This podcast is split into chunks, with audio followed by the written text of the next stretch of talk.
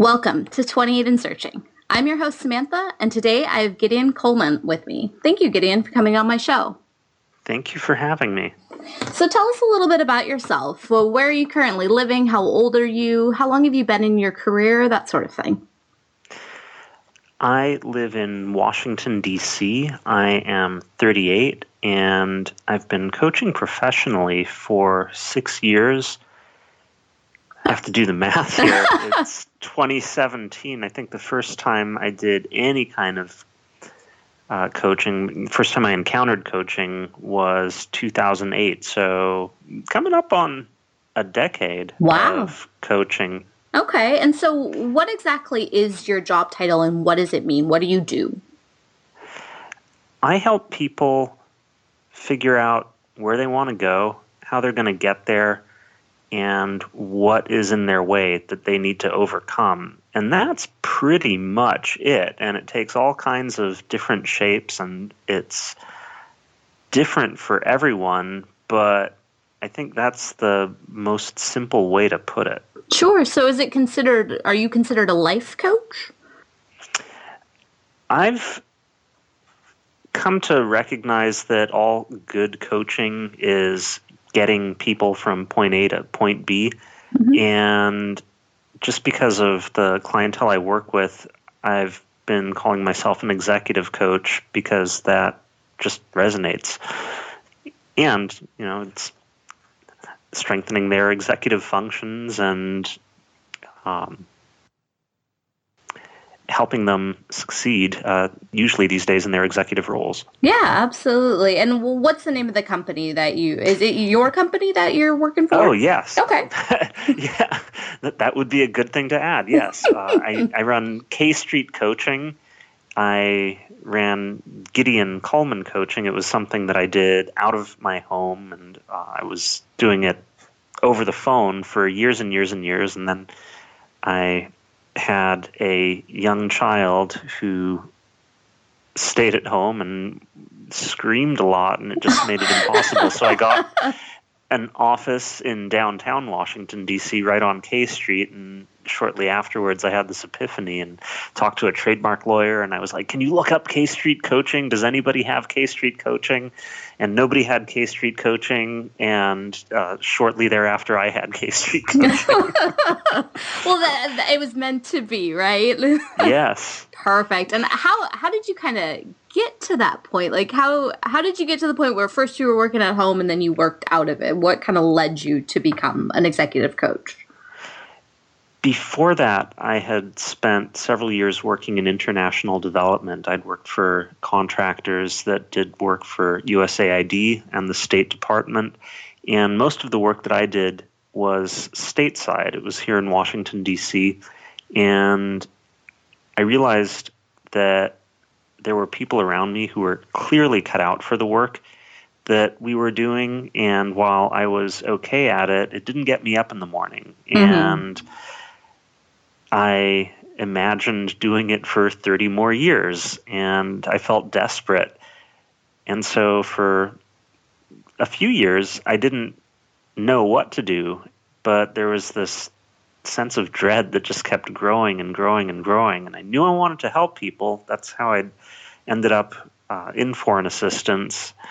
But it took me realizing that I just wanted to see the people I was helping. I wanted to have direct contact with the beneficiaries of my work. And so I needed to do something else. And during that time, I'd encountered coaching, thought it was amazing, but knew that you couldn't make any money doing it. So I thought, oh, this is not something you can do professionally. And then I met professional coaches who were making money doing it, and that changed my tune. And so I jumped into a year-long coach training program, Accomplishment Coaching, mm-hmm. that I did on the side. So it was, you know, weekends and evenings, and during that time I, I started to build up a little clientele, and then I was crazy enough to take the plunge and pursue it as a full-time uh, profession. Very cool. And so did you use coaches before you actually became a coach? Sure did. Okay. And yeah. so you kind of found it beneficial by using them, and that's how you kind of realized where you kind of wanted to be. Mm-hmm. Okay. Yeah. Okay. And so you said you went to um, you went to a coaching, is it a training program? Uh, was that was that beneficial to you? Do you would you do it again that way, or? I would highly recommend to anyone who's interested in pursuing coaching as a profession to complete a um, an accredited coach training program uh, that is accredited by the International Coach Federation. Just as a matter of professional integrity, um, to uh, maintain standards. Mm-hmm. The reason I say that is that at this point in time, there is no legal requirement. You know, in the, in the same way that you would not be able to um,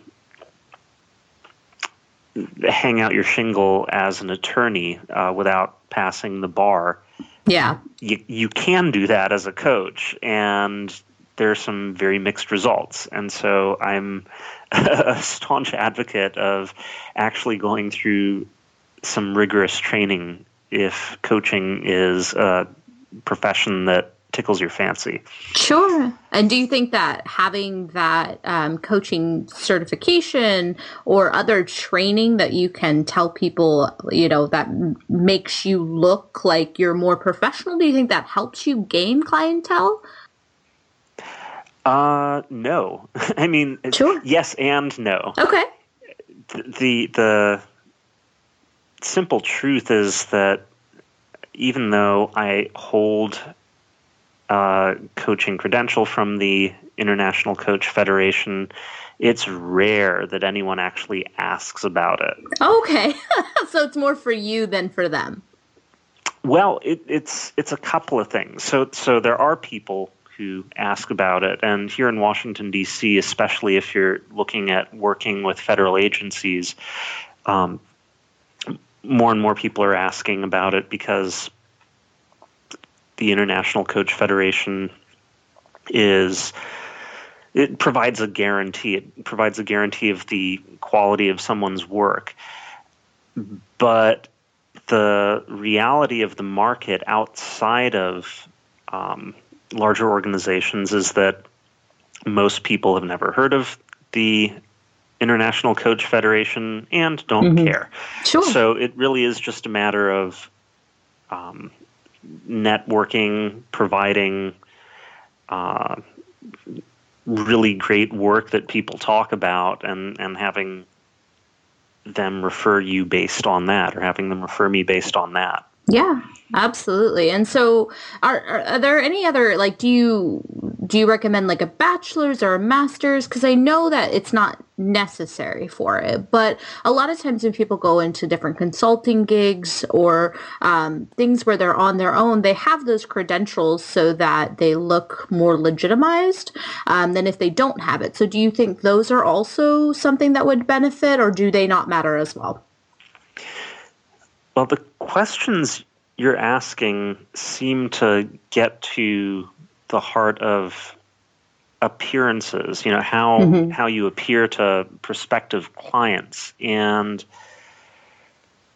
appearances aside, it really matters, you know, what game you bring to the table. Sure. So if you're pursuing a, a certain clientele that really wants someone who's highly educated, maybe has a business background, you have to bring everything that they're looking for to the table. I think one of the things that is has always worked to my advantage is that I have a raging curiosity. So I just learn a lot about a lot of things, and it's very rare that I'll enter a conversation and get stumped because I just happen to be very, very curious. And sure. Love uh, talking shop with anyone about just about anything. But if, but that doesn't connect, you know, th- that, that faculty doesn't connect um, with someone who's looking for, um, I'm, I'm trying to think of a, a really good example. You know, mm-hmm. if, if you need to work with someone who is a woman, has, you know, decades of experience doing a certain type of work, I'm just never going to be that person. So I think that um, what I'm trying to say is people are, will look for something in a coach, and, and whatever that thing is, you got to have that. Sure. So it's knowing your market, basically. So if people yeah, want to go yeah. into this, they need to kind of know where they're wanting to go with it, who they're wanting to help, so that they can cater to that type of person. That's exactly right. And you can have a, a very clear idea of that at the outset, and then experience will um, buffet you around a little bit, and, and you'll learn some new angles that you wouldn't have thought of on your own. Sure. Yeah, absolutely. So if somebody's looking yeah. into becoming a coach, what would be a good mm-hmm. starting point or an entry-level job that they could take on that would give them the skill set that they need to be successful in coaching? Wow. I'm trying to think of a good job that would prepare you to be successful in coaching. I, I, I'm going to answer that quest, a question not head on and then head on. Okay. A lot of people who are attracted to coaching really like to help people, and they are driven by a sense of altruism, and these people are caring. And I think a mistake that we often make at the outset is thinking that we can help people. Well, a good coach isn't there to do that. A good coach is there to help people really level with themselves, sure. hear their own thinking, often for the very first time.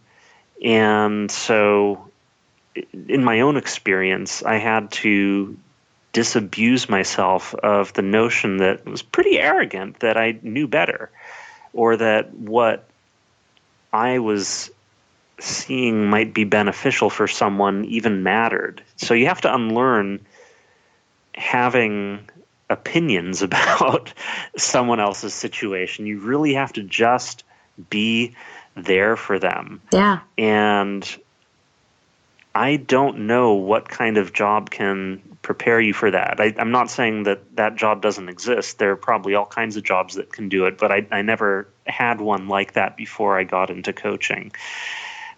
Okay. So if we personalize it a bit, what do you think is the job that you've had that would have maybe something that prepared you to maybe reevaluate how you thought about things? It wasn't uh, uh, a full-time job, but it was sure. uh, a volunteer thing that I did on the side for about a year, but I, I was a T A for improv comedy classes, and I think that that was probably some of the best prep that I have ever had for coaching, because it's really just meeting people where they're at. Yeah. If someone off- makes an offer, you have to uh, be supportive and keep building from where they're building. Absolutely. Okay, that, that that makes a lot of sense to me, because improv is a skill set that not a lot of people have to begin with, so that they need to build that. And you're saying that you need to take that spontaneity, like that flexibility, and apply it to coaching. There's a spontaneity at its core, but it's a supportive spontaneity. It's a it's a listening for listening keenly for what's happening in an interaction and being constructive with it. Yeah. I think there are a few disciplines that I've been able to discern over the years that I'd lump together with improv like that. And I think they're all tremendously beneficial as disciplines that will help you if you want to become a really solid coach. So, you know, in, in the realm of drama, it's improv. In the realm of dance, it's Argentine tango. In the realm of music, it's jazz. In the realm of self-defense, it's Aikido. It's, it's you know, physical listening. Yeah. And being present and diverting energy. It's it's um, it suffuses all of those disciplines and makes for really damn good coaching. Yeah, absolutely. I, I I could totally see that. So, what are some other personality traits that really benefit in the coaching environment?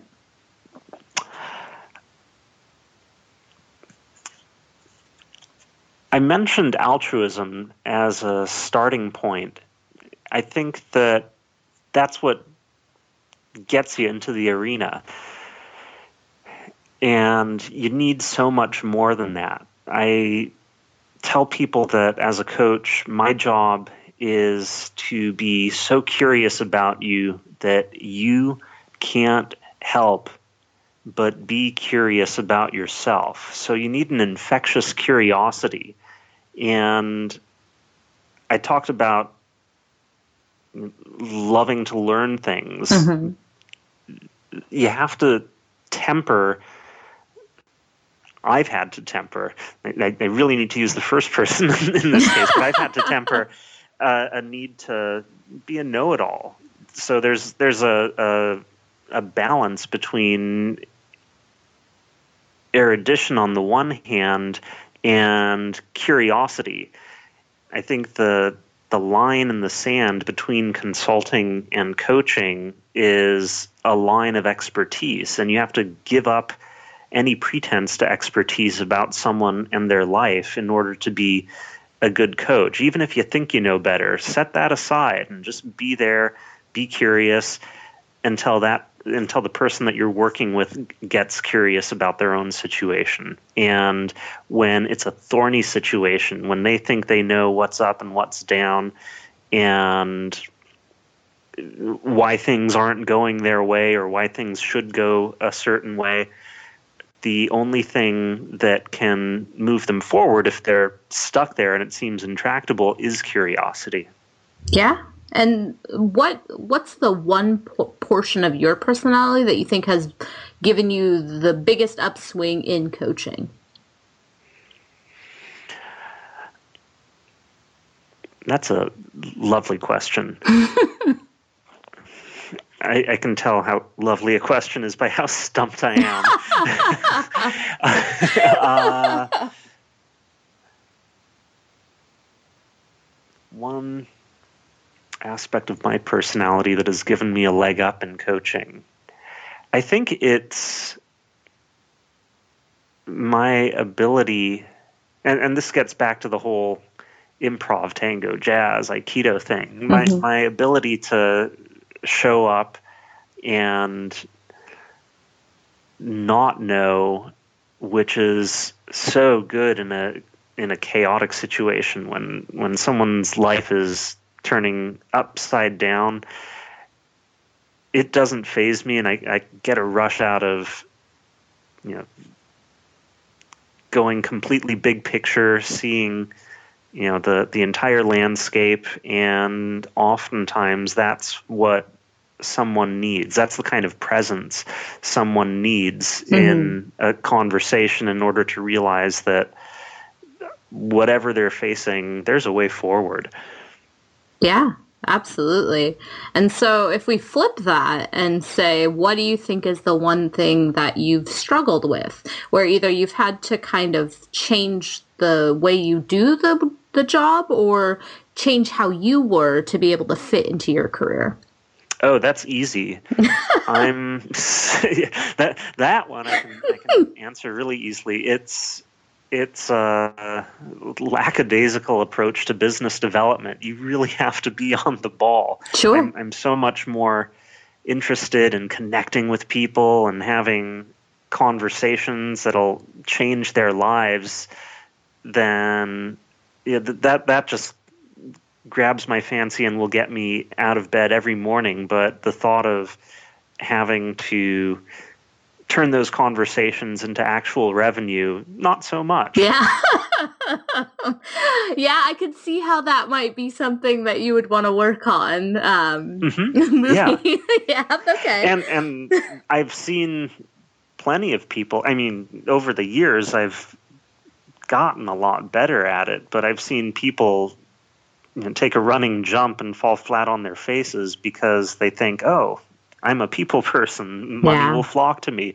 Not so much. Yeah, I, I definitely see um, either side. A lot of people don't possess both, right? You have your very business-minded people, and then you have your very people-oriented people, and you need both to run a successful endeavor, right? So it's it's. I think that's it's a balance. That, yeah, and I think yeah. some a lot of people struggle with it. I mean, you hear um, in a lot of the conversations I've done, people that own their own businesses love what they do, hate all the paperwork. Yeah. Well, most people who have their own businesses get into it because they've found something that they know how to do really, really well. Mm-hmm. And they think, oh, since I do this really, really well, I should turn it into a business. Well, you've just inherited a couple of other jobs that you didn't have before. Yes. You know? and, and, and I think, you know, the, the book, The E-Myth Revisited, I can't remember the name of the author right off the top of my head, but he talks about, you know, technicians going out on their own and suddenly needing to be entrepreneurs and suddenly needing to be managers in addition mm-hmm. to being the excellent technicians that they already are. Yeah. And it's definitely, um, it's a constant growth, right? Because you, you learn so much doing doing whatever it is, the part that you love, you've got to learn all the stuff that comes with it. Yeah.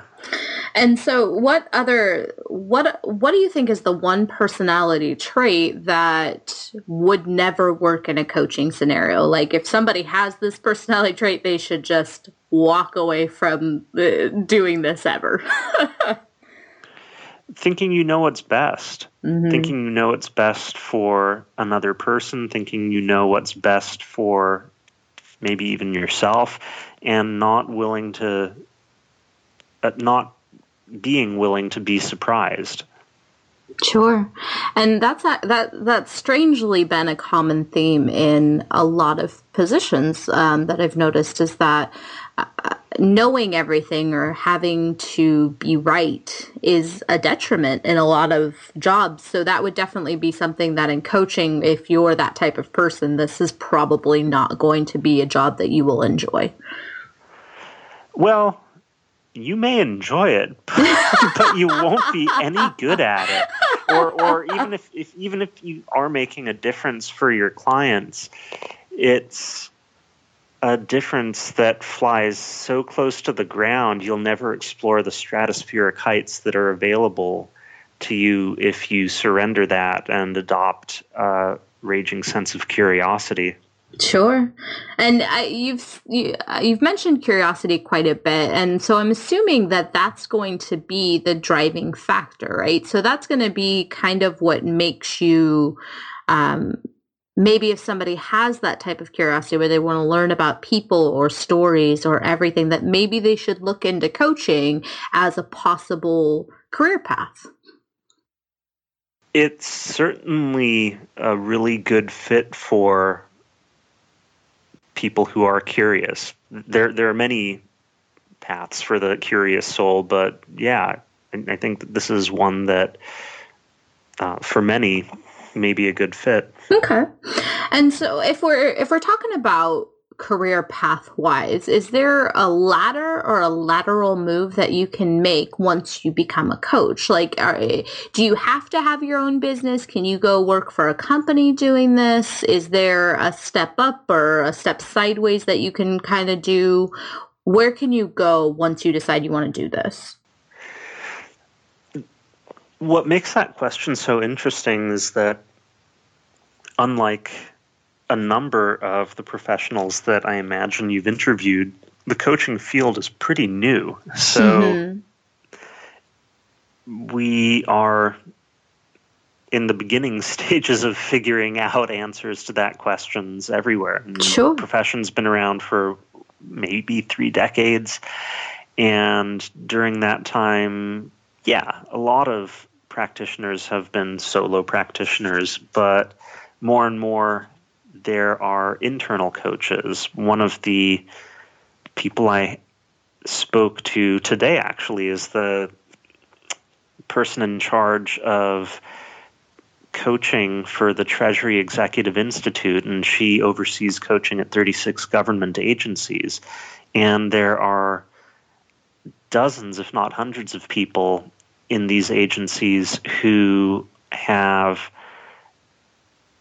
undergone coach training internally, and it's just something that they offer to a few people, you know, maybe one or two people, one or two hours a week. And mm-hmm. so we're we're seeing all these new ways that coaching is showing up. I don't know that I would have imagined some of the things that some of the things like that that we're seeing now, even when I trained as a coach a little over six years ago. Okay. And that kind of lends me to say, if somebody is wanting to create their own path, that coaching, because of its relative newness, is a good option to kind of create something different, because there's not a lot of stigmas, right? So there's not a lot of stipulations and um, stereotypes already surrounding you. So you can kind of break barriers with less um less pullback than, say, like an accountant, right? Because they are, are already set in what they do. So somebody who wanted to go into this could almost forge their own path.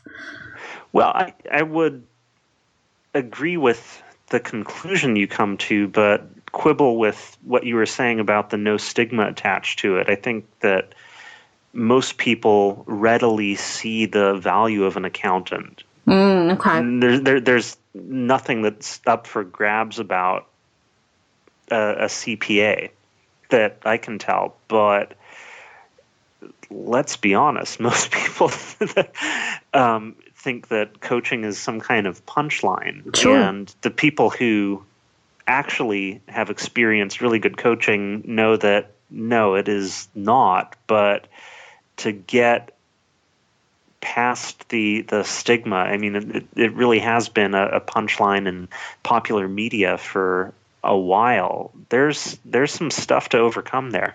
Sure. Have you kind of seen the tide turning? Because I know that self-help has become, I mean, self-help sells millions of books, videos, conferences. I mean, you're looking at people like Tony Robbins, who sells out all over the place, and Gary Vee, who's, you know, motivational. And they're not necessarily coaches per se because of the level they're at, but it's a similar industry. So do you think that it's changed since it's become more popular, or have you guys not seen the benefit of that yet? When I started out, and not all that many years ago, the main obstacle that I found was that, you know, I'd say, I'm a coach, and people would say, what's that? They had no idea what it was because they hadn't encountered a coach before. Sure. These days, that's not the case. These days, the main obstacle I seem to encounter is that some that people have had an experience with a coach, and it wasn't necessarily a great one. So that's uh, uh, a different hurdle than the one that I originally faced. And, and I'm, you know, happy to deal with whatever the landscape happens to actually be, but that's something I've noticed. Sure. And so how, how do you kind of get over that? How do you, how do you change the opinion of a bad experience to prove that you have value? Well, I don't force it. If someone yeah. doesn't want to be convinced otherwise, I'm not gonna. Yeah, makes but sense. But if they do, just have a conversation that within, you know, a, a few very short minutes has them seeing things very differently and provides immediate value. And that's something that I'm pretty confident a, a solid coach can and will do. Sure. Okay. And so uh, would you say that th- that's one of the drawbacks maybe, is that people already have this thought in their head of what you're going to be, and you have to kind of cross that, you know, cross that river before you can even start um, being of value? people have prejudices about all kinds of things. Sure. And sometimes they're apparent and sometimes they're not. And in this profession, recognizing that, you know, they're out there front and center, at least I don't have to pretend that it's anything other than that. You know, there there will yeah. always be a, a challenge uh, with some people.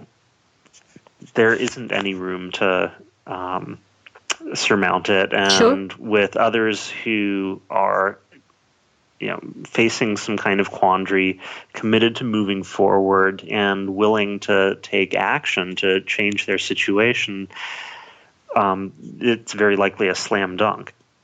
Okay. So what would you say some of the drawbacks are to your career choice? Well, it's not a matter of uh, showing up every day and, and the work just flowing in. You know, mm-hmm. I have to constant. I have to constantly prove myself and, and bring in new clients. Um, the some of the things are challenges that are also really good. I mean, I, I'd say that it's amazing to work with someone, have them accomplish what they want to accomplish, and then they move on.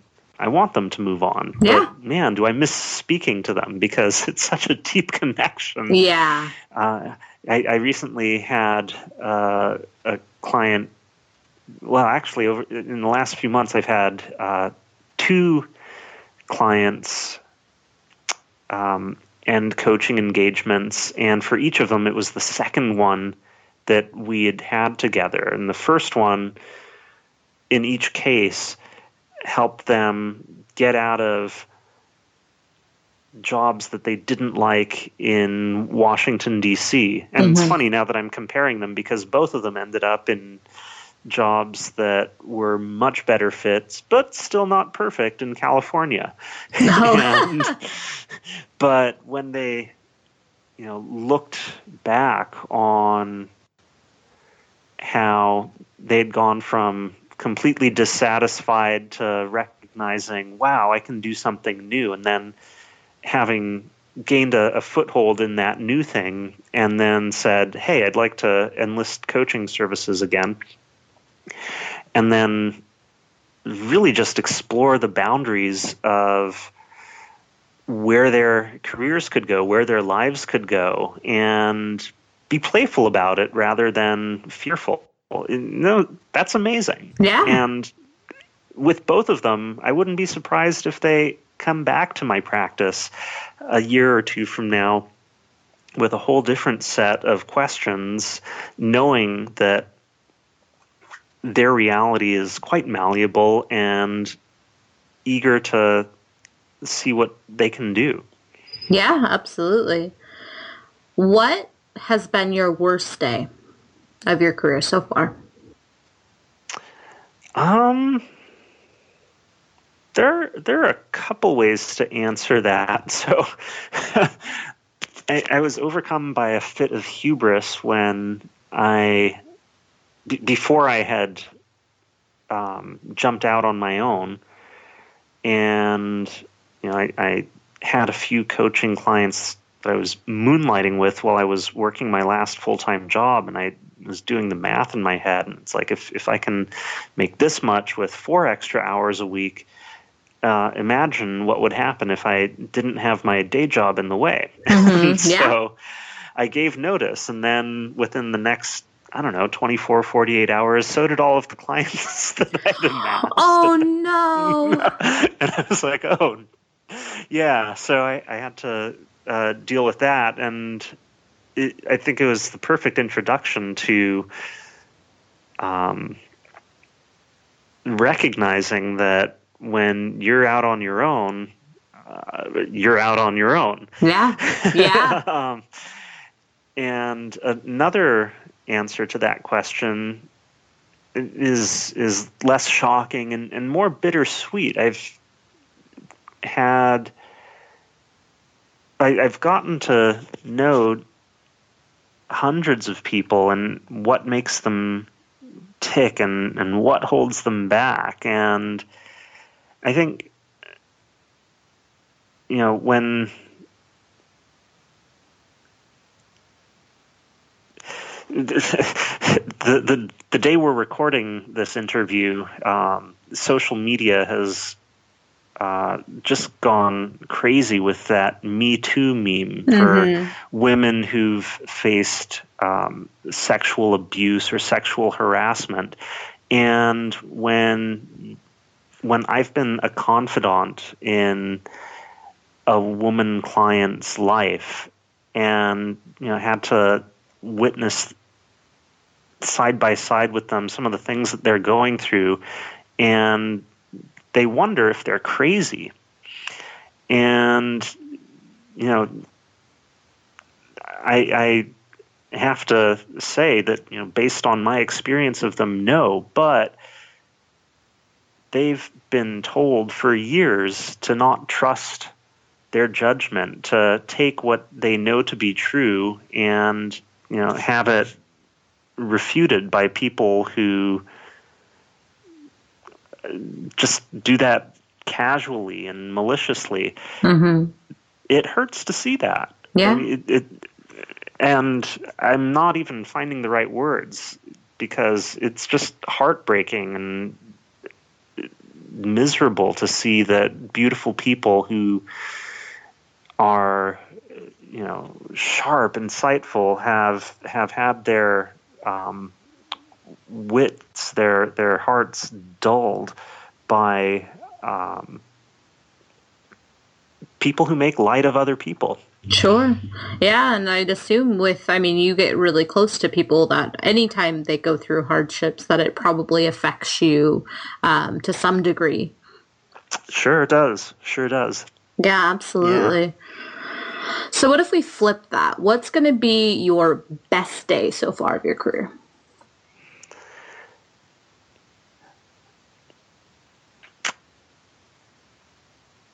I am thinking of a day where I took a look at um, a note card that I'd written out. I'd made some declarations about things that I wanted to accomplish with my life, and they seemed so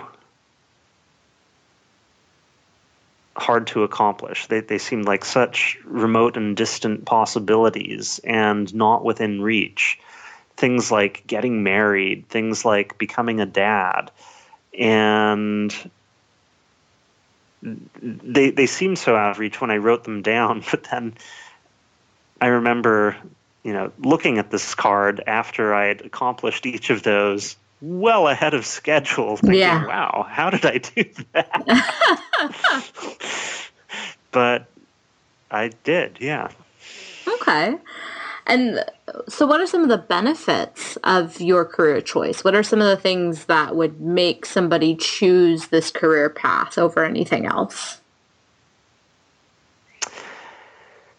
Falling deeply in love with humanity by working so closely and having such intimate conversations with people, and, and recognizing um, just how beautiful it is to be alive.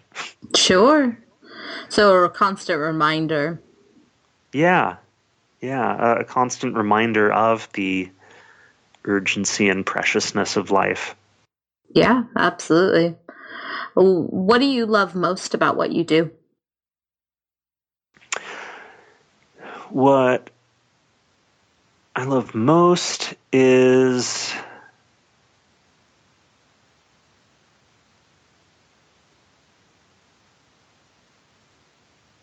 this. When people first come to see me, first speak to me when they're curious about coaching, when they're curious about whether talking to someone can actually make their lives go differently than they've been accustomed to having them go.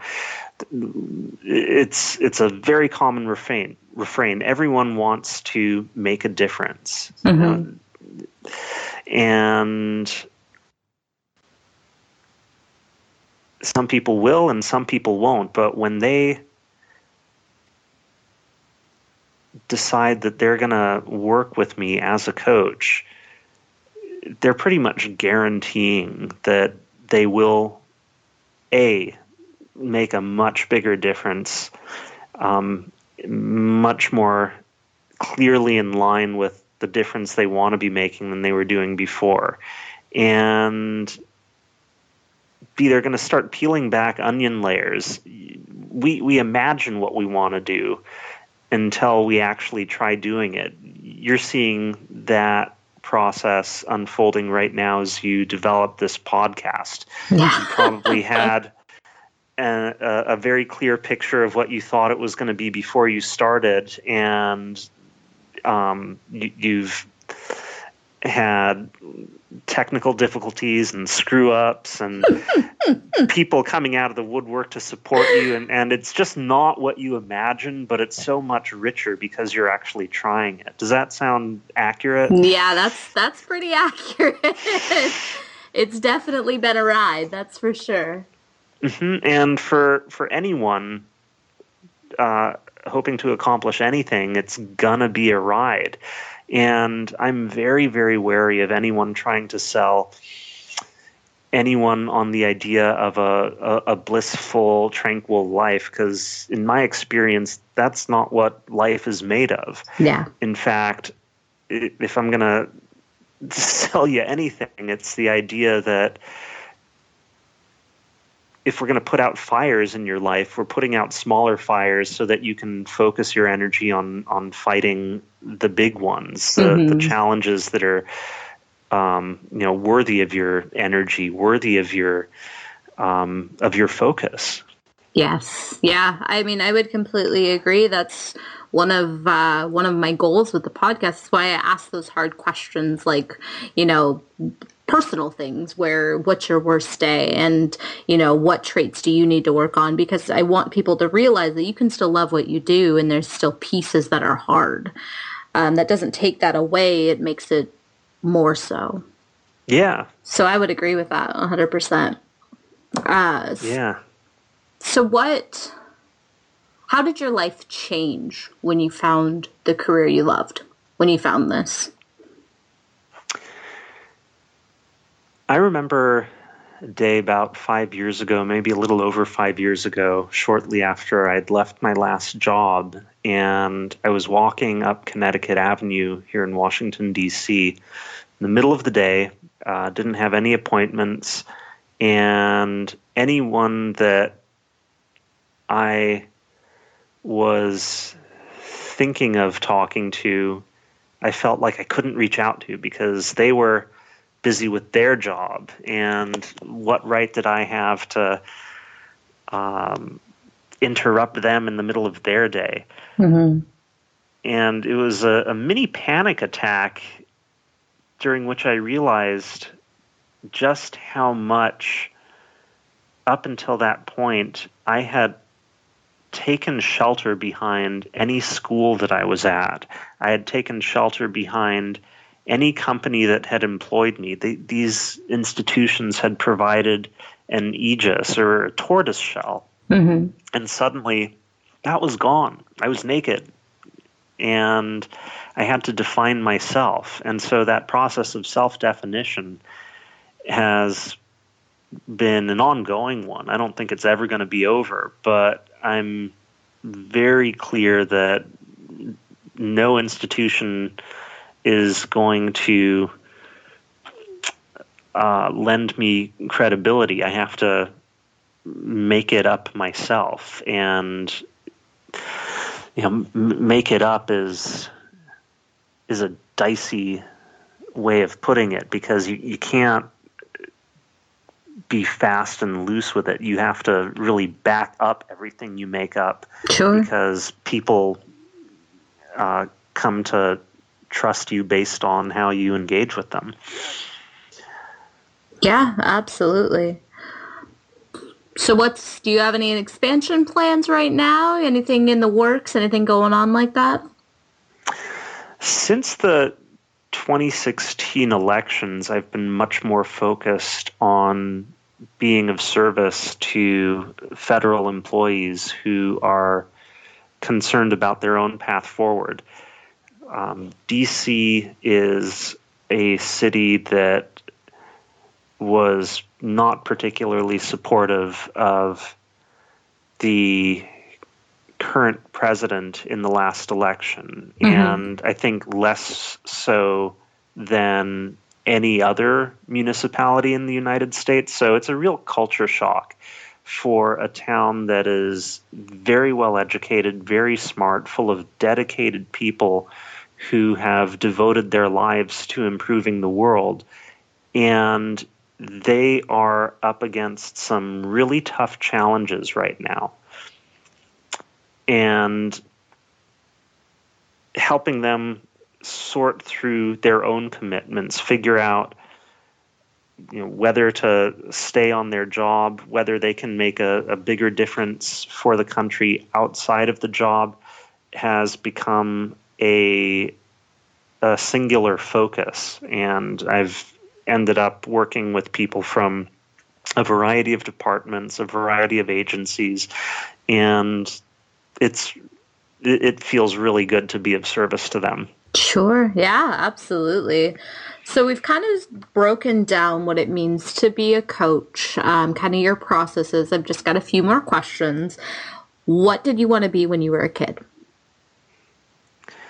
I don't really remember. I, yeah, I, I have a two-year-old right now, and he's big into anything with a siren. And I do remember phases in which I wanted to drive any kind of vehicle that had a siren. But after that, I mean, so many different things. A writer, psychologist, uh my mother had a long career as an artist, so there were years that I wanted to be an artist as well. Sure. Okay. So you were you were the same, kind of the curiosity thing. You were going for all of it. I've always been a dilettante, yeah. Okay, okay. I, I can relate, so to completely understand. Um, yeah. What is the best piece of business advice that you've received?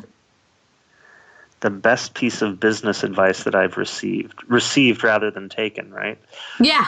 Well, because, you know, sometimes you don't realize how good the advice is until after you disregarded it. um,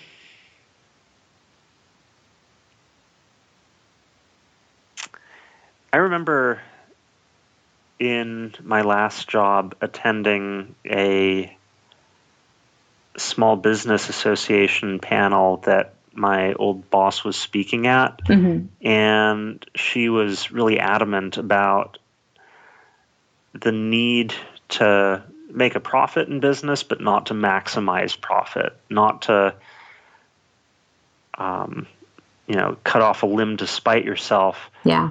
Because you're being greedy. So don't maximize profit. Sure. Okay. And what is the one thing you would say to someone who is currently discouraged in their career? It's gonna happen. um, I, I, I'd say it's gonna happen. It's normal. And